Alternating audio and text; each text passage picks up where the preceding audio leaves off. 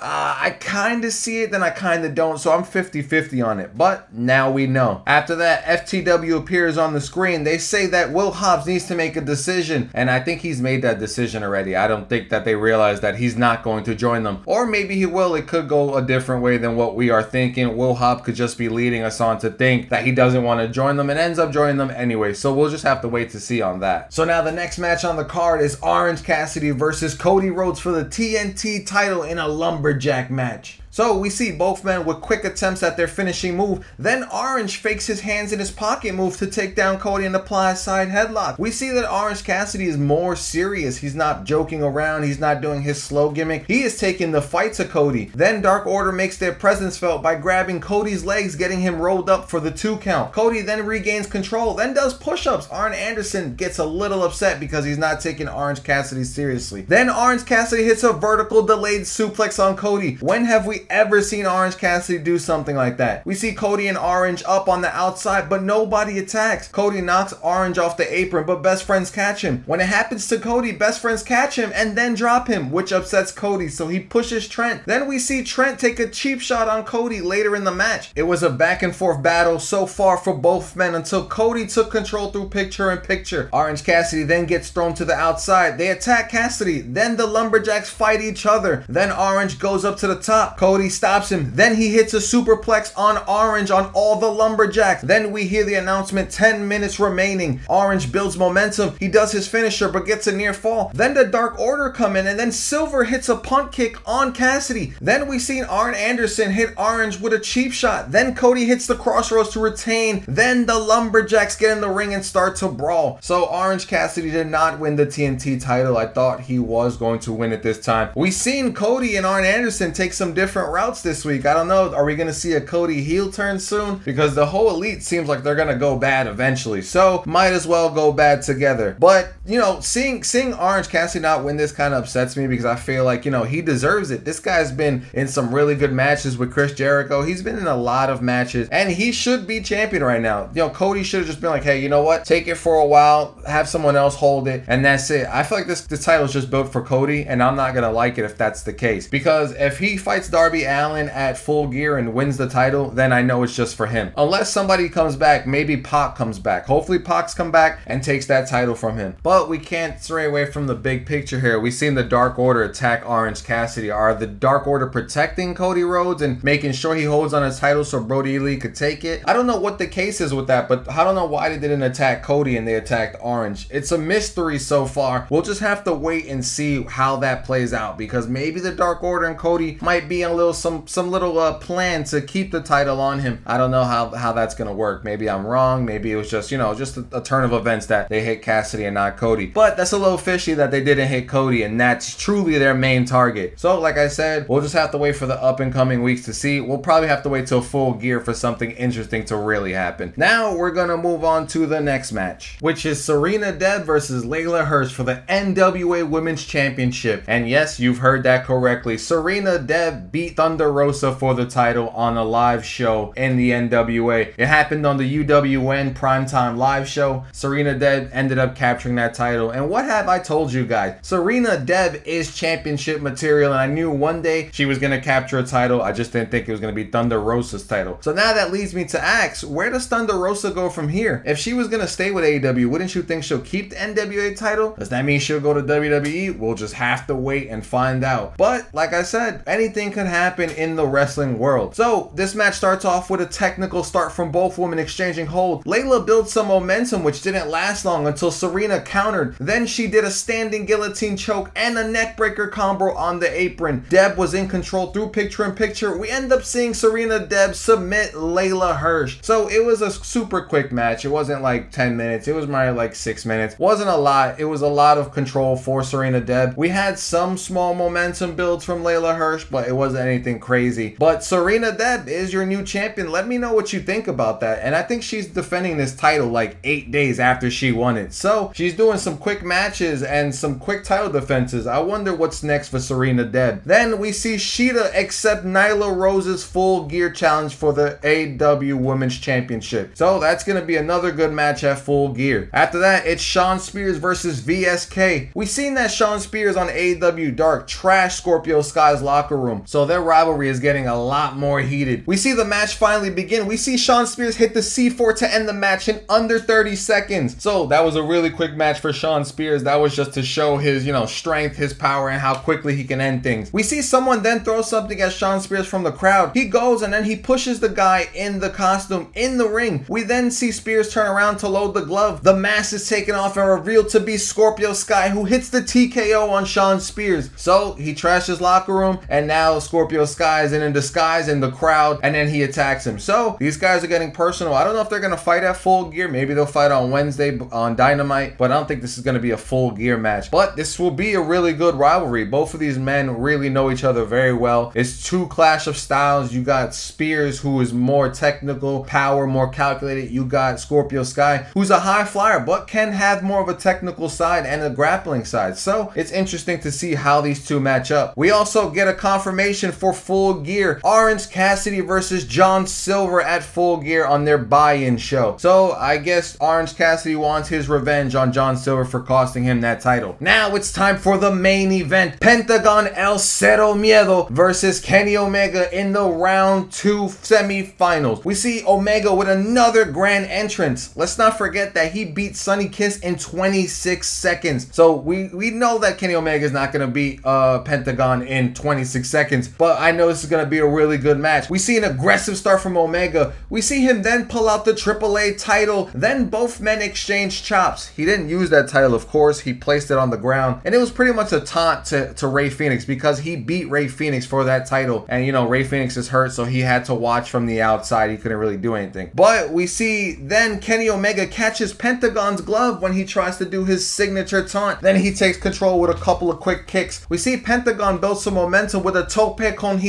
then he grabs his knee, playing as if he hurt it. I don't think he really hurt it during this match. You know, he, you know, they try to always play on these dives, hurting these guys, but I don't think that was the case in this this match. We seen Penta control through picture in picture. Then Omega takes control with a dive of his own, but Penta doesn't let him get hot. He hits him with a kick and then a crossbody. Then later on this match, this match became a back and forth contest. Neither man was able to take control. We seen Omega hit a power bomb and then a knee for a near fall. Then he hits the V trigger. Then he he attempts another V trigger, but Penta fights it off. Then he kicks Penta in the back of the head and then hits another V trigger. So, so far, we've seen Kenny Omega try to hit like five V triggers in like one sitting. We see Penta hits a destroyer on the ramp to Kenny Omega after countering him. Then Penta hits a package piledriver in the ring for a near fall. Then, late match, Kenny hits a V trigger out of nowhere, then goes for the one wing angel, but Penta counters. He then snaps the arm of Kenny Omega. We see Penta then try to hit a springboard, but Ida knee out of nowhere. Then Kenny Omega finally lands the one winged angel for the win. So we have Kenny Omega versus Hangman Adam Page in the finals at full gear. Like I told you, this match was designed, this tournament was designed for these two men. So now they will clash at full gear. And all around, I think tonight's show was really good. Uh,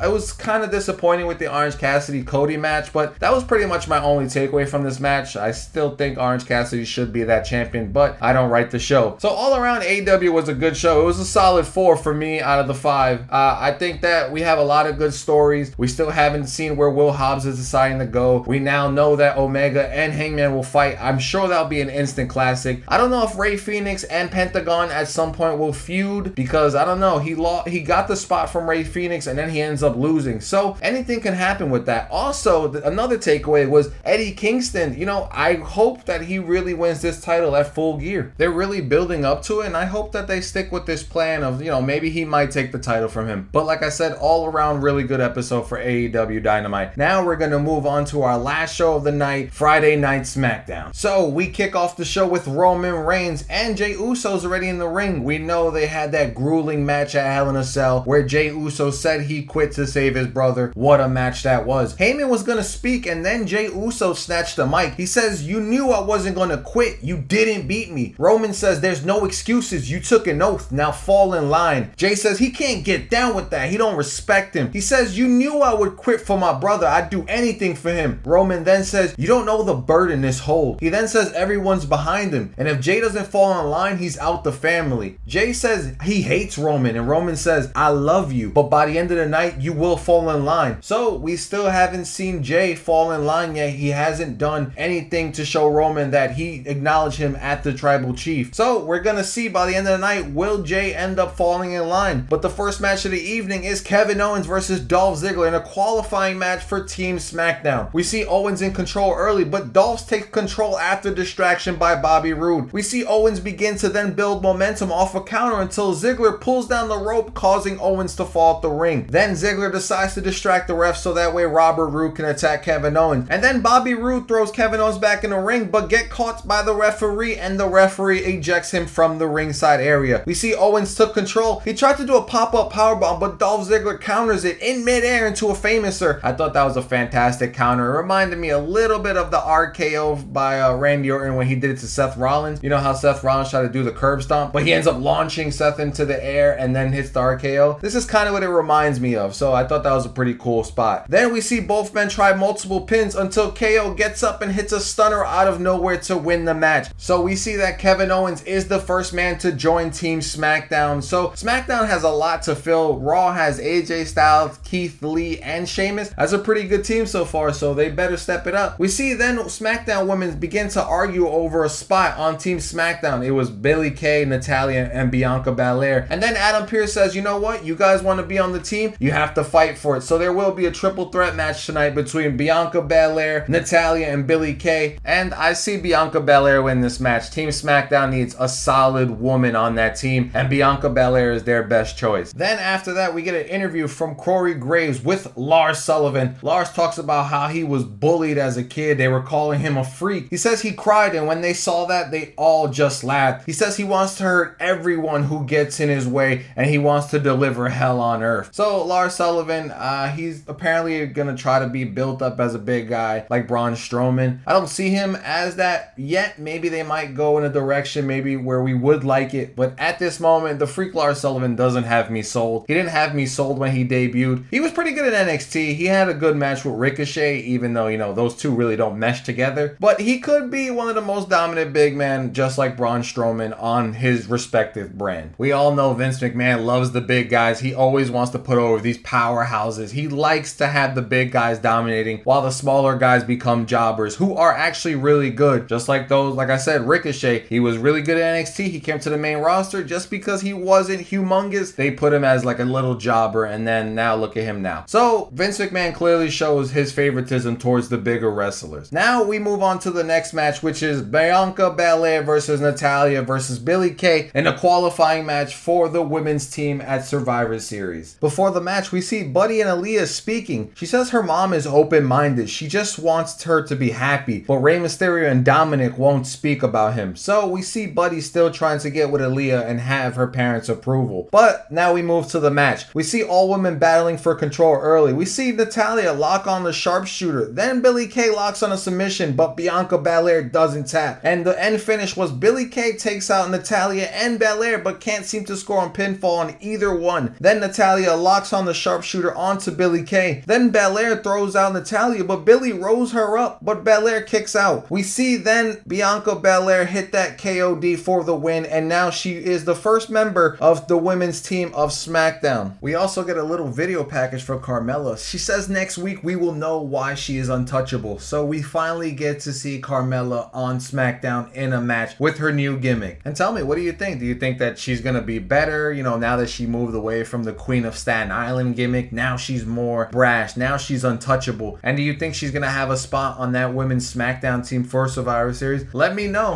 so that way we can talk about it and then maybe next week we'll see exactly why she is untouchable. So now we move on to Buddy Murphy's apology. Buddy calls out Rey and Dominik to apologize. They don't show, but Seth Rollins does. Seth says that he will never forgive him or accept him or whatever him and Aalyah is going through. Rollins says, but he will accept him and forgive Murphy. He also will embrace this relationship. Seth also says that he accepts Aalyah and whatever else they need. He says he could marry them right now if they wanted to. We see Rollins trying to corrupt Aalyah. Aalyah looked as if, you know what, maybe Seth Rollins isn't a bad guy. Then we see Dominik attack Rollins from behind. Then Buddy pulls him off to attack Rollins himself. We see Dominik then get upset, so him and Dominik brawl. So Mysterio then comes out to break it up. Then Buddy shoves him, and then Mysterio attacks as well. So everybody's beating up on Buddy Murphy. Then they set him up for the 619, but Aalyah steps in the way. Rey says, What are you doing? Aalyah says, Stop. But Rey says, You have to go, Aalyah. Aalyah then responds with, I love him. And then Rey Mysterio gets upset. And then he says, You don't know what you're getting yourself into. You don't know what you're doing. And then they leave. And then she picks up Murphy and her and Murphy share a kiss. And you can instantly see the hurt on Mysterio's eyes. Like, what is my daughter doing? So Dominik and Rey Mysterio cannot stop Aalyah and Buddy Murphy's love, apparently. I don't know what's next, what could possibly happen in this segment. You know, people were enraged with this segment. Remember, Aalyah is 19. I don't know how old Buddy is. I think he's in his 30s. But people were enraged with this segment because they shared a kiss. They're like, you know, you're kissing a young girl. And I don't know what WWE is thinking with this storyline. I'm not really a fan of it. I've never been a fan of it. But WWE is clearly getting a lot of outrage from it. So it just leaves the question of what happens now. So we move on to the next match, which is Street Profits versus Cesaro and Nakamura. They say that they've seen the New Day mocking them, but that compliment is the greatest form of flattery. So I guess they're not really mad that the New Day were mocking them. They said but at Survivor Series, there will be no signing of Booty-O boxes or pancakes, just a team showing why they are one of the best. Cesaro and Nakamura make their way to the ring. The match finally begins. We see both teams battling for control early until Montez knocks Nakamura out the ring. Then Cesaro to hit a tope on Nakamura. Then he tries to run at Cesaro, who launches him high in the air over the barricade. We see Cesaro was still in control. Dawkins ends up getting the hot tag, taking control, but then the momentum shifted just a little bit when Nakamura got involved. Dawkins tries to make a tag to Montez, but he wasn't on the corner, and Nakamura regains and holds the control. We see Dawkins then take out Cesaro, then stops Nakamura, who is on the top rope. He then suplexes him off, and then Montez hits a frog splash for the win. So, if you didn't realize, Montez Ford ended up making the blind tag on Angelo Dawkins, so he was able to make the pin. Then we move on to a backstage segment where Sami talks about Survivor Series match with Bobby. He says he's the man of the people and Bobby isn't. We know that that Bobby Lashley and Sami Zayn have history. Sami Zayn used to make fun of Bobby Lashley's sisters when he came back. So these two have history. I think this is going to be a really good match between these two. It's a rivalry renewed all over again. He also said that the Intercontinental Champion is more important than a U.S. Championship. I don't know, they both hold really important statures in the WWE, but no one seems to be better than the other. And both of these men are doing a really respectively good job at holding these titles. So, you know, I, I have no disagreement or agreement with these statements. After that, we get a Sasha Banks promo. She's carrying the same chair that Bayley used to attack her. She says thank you to Bayley for stabbing her in the back because she ended an error, and then says it wasn't the friendship that was unstoppable, it was her. So Sasha Banks thinks that that friendship didn't make them unstoppable, that Sasha Banks was the reason why they were unstoppable. Then she talks about her and Asuka at Survivor Series. Then we see Bayley come out and says the whole world knows she can win a title, but no, she can't keep one. She says Sasha can't beat Asuka without her, then challenges her for the title next week, and Sasha Sasha accepts. So this brings me to the fact that yes, it is true. Sasha Banks cannot hold the title. We know she can get one, but she can never hold on to it. She always wins one and then she goes on to a title defense and ends up losing it. So with her beating Bayley, it could change the dynamic if she can finally retain a title. So they also announced that November is 30 days of Undertaker, which is why we're having him at Survivor Series, I guess. So congrats on 30 years to the Undertaker. He's truly been doing this for three whole decades. He truly deserves it. And it's going to be exciting to watch some of the content they put on the WWE Network. His documentary was really good. If you haven't seen it, you should go check it out. Now we move on to the main event of the evening Daniel Bryan versus Jey Uso in a qualifying match for Team SmackDown. We've seen a more aggressive Jey Uso. He's in control early. Daniel Bryan builds some momentum, but Jey stops it with the Samoan drop, then regains control. Then Daniel Bryan builds some momentum once again with his backflip counter, then the yes kicks. Roman Reigns then comes out out of nowhere. Daniel Bryan is in control control until Jey counters a top rope suplex but gets a near fall. Both men are battling for control. Then Jey stops a Daniel Bryan dive with the super kick. Then he goes for the Uso splash but Daniel Bryan gets the knees up. We see Jey Uso then hit two super kicks, then an Uso splash for the win. Then Roman Reigns enters the ring. They stare off and Jey says he's with him. He says he's the head of the table. Then Roman looks at Daniel Bryan and then Jey super kicks him. Then he hits him with another Uso splash. Then he says he understands now now. Then Roman says, make Daniel Bryan understand. Then Jey Uso beats on Daniel Bryan on the outside. Then he throws him into the steel steps. He also places him onto the announce table. Then he hits an Uso splash. Now I want to point out he barely hit this Uso splash, so I know he was in pain. And then he continues to beat on Daniel Bryan, and then Roman Reigns walks off with a smile and SmackDown goes off the air. So I thought that was a really good ending. Now we see Jey Uso aligning himself with Roman Reigns. I don't know if it's like a cover like when Randy Orton went to the Wyatt family for a little bit just to, you know, breach their their insides. I wonder if that's going to be the case or is Jey Uso really with him? Can Jimmy Uso get involved too? I don't know how Jimmy Uso is going to take his brother finally joining Roman. But like I said, these storylines with Roman and Jey and this whole family stuff, it's fantastic. SmackDown this week was actually really good between the fact that, you know, Jey Uso's now on Team SmackDown. He's also now a heel. He's no longer a face. We got the Street Profits at Survivor Series going against the New Day. I think that's going to be an exciting match match. Uh, we got to see where Seth Rollins, Dominik, Rey Mysterio, Aalyah, and all that stuff goes. All around, really solid SmackDown. So this ends episode nine of Wrestling from the Crowd. Let me know what you think on Twitter at Wrestling From or on Facebook at Ray Colazzo. This week's wrestling was really good. Some of it was super entertaining. Like I said about Dark, if Dark is 15 matches and two hours long, I will not be covering that anymore. I will just give you the results of AEW Dark and not go through it uh, eventually. Um, we also also seen that Walter kept his title. What's next for Walter? What's next for NXT UK? Who's going to win that Heritage Cup? Like I said, my pick is A Kid. And, you know, we got to see what's going to happen. We also have full gear coming up. So this week's uh,